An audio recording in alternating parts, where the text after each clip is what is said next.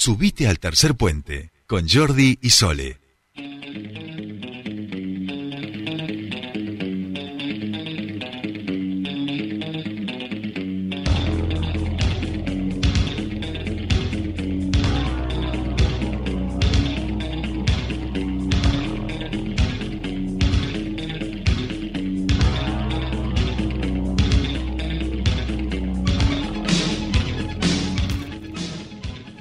Bien, ya estamos aquí cuando faltan unos minutitos nada más para llegar a las 9 de la mañana, pero por supuesto este ratito lo vamos a aprovechar en profundidad y nos quedamos en Buenos Aires porque los lunes ya saben que nuestros columnistas atienden desde allí. ¿Dónde estará Pascual Caliquio? ¿En qué bar estará en este momento? Bueno, ahora nos lo va a decir. Quizá quedó adentro de un bar, adentro de un metaverso y con su avatar está tomando el, el café en ese bar. ¿Por qué digo esto? Porque vamos a hablar precisamente de virtuality el evento del metaverso más grande de Latinoamérica, en el que estuvo nuestro querido Pascual Caliquio. Pascual, muy buenos días, ¿cómo estás? Bienvenido a tu espacio. ¿Qué tal? Buenos días, ¿cómo andan? ¿Cómo va? Estoy en mi casa, estoy en mi casa, por suerte. ¿Eres- Calentito. ¿Y, ¿Y tu avatar dónde está? ¿Lo tenés ahí en algún lado mandado o no? Sí, sí, lo tengo, lo tengo escondido, pero bueno, no puedo decir porque es un lugar peligroso. Ah, muy bien, muy bien. Bueno, Pascual Caliquio, eh, la verdad, miramos eh, con mucha envidia, entusiasmo eh, e inquietud positiva tu tránsito, tu paseo por Virtuality, por el, espacio eh, de tecnología de metaverso más importante de Latinoamérica, 20-21 de mayo, allí en la rural de, de Buenos Aires. Eh, y me imagino que te ha dejado con muchas novedades, con preguntas, con inquietudes, con interrogantes de qué es este futuro que estamos construyendo. Sí, mira, ahí fuimos con, con alguien que vos conocés, con Sebastián Novomiski, que es el director de capacitación de la Defensoría del Público, Sí. que está trabajando en, en la Universidad de La Plata con el tema de, la, de estas tecnologías, digamos, ¿no? Un seminario de posgrado sobre esto. Y fuimos un poco a indagar y a ver, eh, y también a jugar un poco, ¿no? A ver qué había en todo esto que uno a veces tiene como títulos o que tiene como inquietudes y no sabe muy bien qué es, digamos, ¿no? El tema de las criptomonedas, la realidad virtual, realidad aumentada, eh, bueno, todo, todo este, este mundo de palabras raras y como decías vos, el metaverso, que era el nombre un poco del evento este que fuimos a ver, que parece, el nombre se lo pusieron en la Argentina, ¿no? Porque como un gran verso. Claro. Eh, no sé en qué habrán pensado cuando le pusieron el nombre, pero acá tiene una connotación... Se lo este, puso un verso, se lo puso un argentino, se lo puso un argentino, tal cual.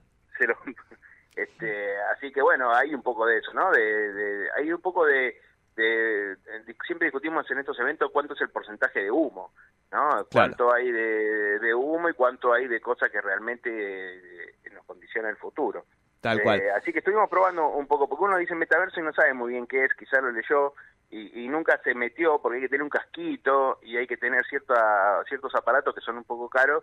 Este, y bueno, yo era la primera vez que me metí eso en, en la cabeza. Ya había probado realidad virtual, realidad aumentada, Claro. pero no, no, no de este, de este tipo. digamos. Vamos a hablar y a proponerle este concepto a la audiencia que sería experiencias inmersivas, ¿no? Seguramente esto es algo que, que van a empezar a escuchar cada vez más. Sí, sí, es una buena definición. Es como meterse en un mundo distinto, ¿no? Ya se ha hecho otras veces, digamos, eh, quizá con una tecnología todavía no tan desarrollada, pero eh, yo nunca lo probé, pero había gente que había entrado, digamos, ¿no? a, a- a ciudades virtuales ya en algún otro momento. Eh, lo que pasa es que la tecnología hoy te mete realmente en un mundo distinto, ¿no? Eh, uno se Claro. pone un casco de esos y, eh, Y está en una la realidad. Y está, por ejemplo, en una montaña rusa, ¿no? Puede estar ahí. La pregunta es, eh, con ese cuerpo físico parado, aunque esté en esa experiencia inmersiva, como si estuviera en una montaña rusa, si uno se llega a tener sensaciones corporales, si se llega a marear o no. Totalmente. Yo ya lo, lo había experimentado eso y acá está mucho a un nivel superior. ¿Sí? Eh, ponerse, eh, que yo, vos sabés que no te puedes caer, estás parado, estás sentado, lo único que tenés un casco, pero cuando la montaña rusa va para abajo, vos vas para abajo y alguien te tiene que agarrar porque si no es posible hasta que te caigas. Yo como ya sabía, por ejemplo, cuando venía una montaña rusa muy peligrosa, cerraba los ojos. Y es notable, porque uno cierra los ojos y se acabó el problema. Digamos, no es que se tiene que agarrar de algún lado o, o tiene que eh, ponerse un cinturón de seguridad. Lo único que tiene que hacer es cerrar los ojos.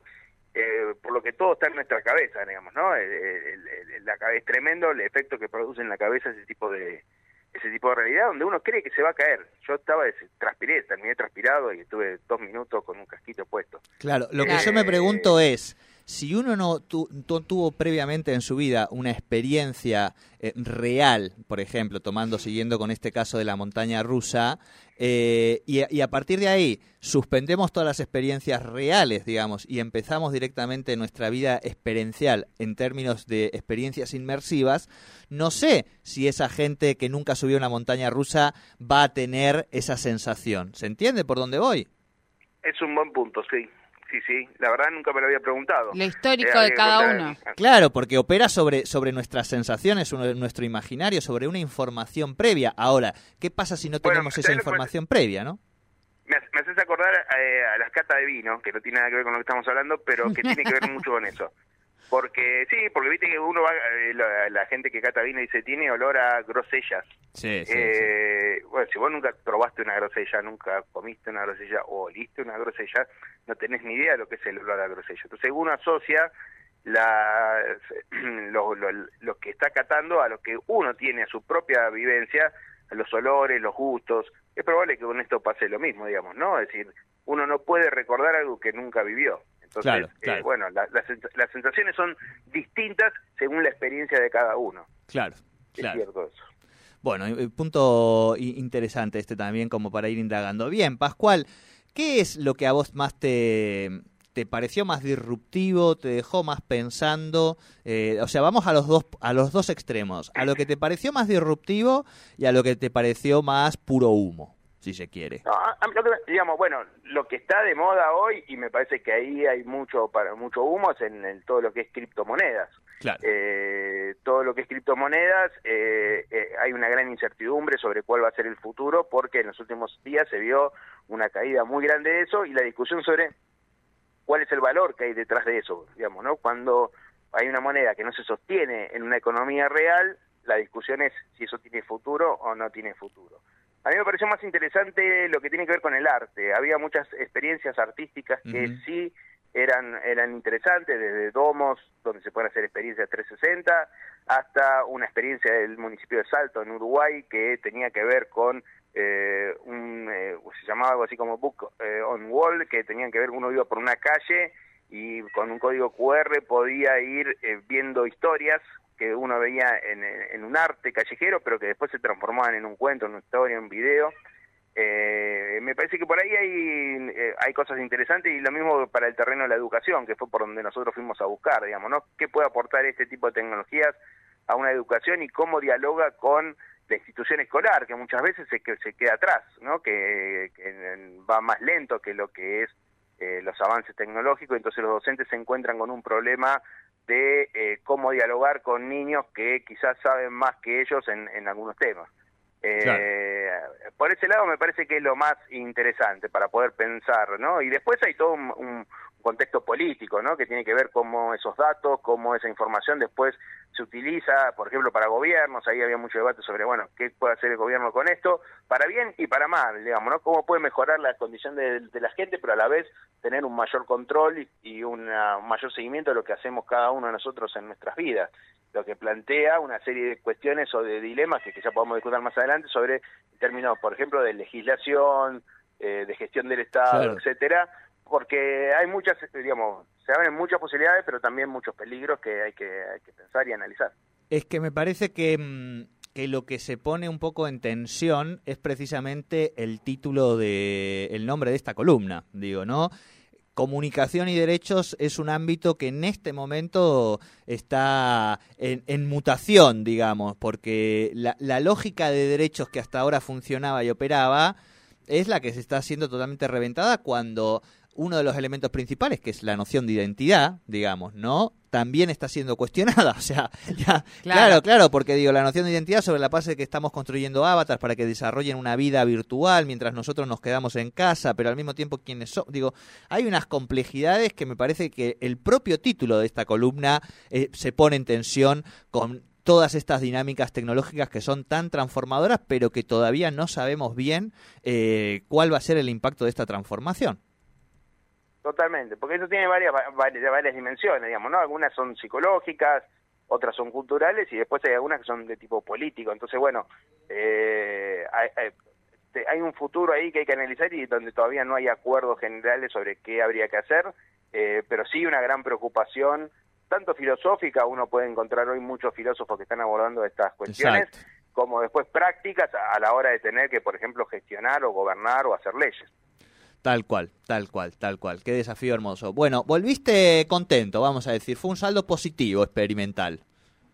Sí, sí, sí, sí, fue lindo, pero, pero bueno, también con muchas, eh, contento en, la en lo experiencial, pero también con muchas dudas hacia adelante, digamos, ¿no? Así que bueno, hay que pensar y trabajar sobre eso, que es un poco lo que hacemos o lo que estamos intentando hacer.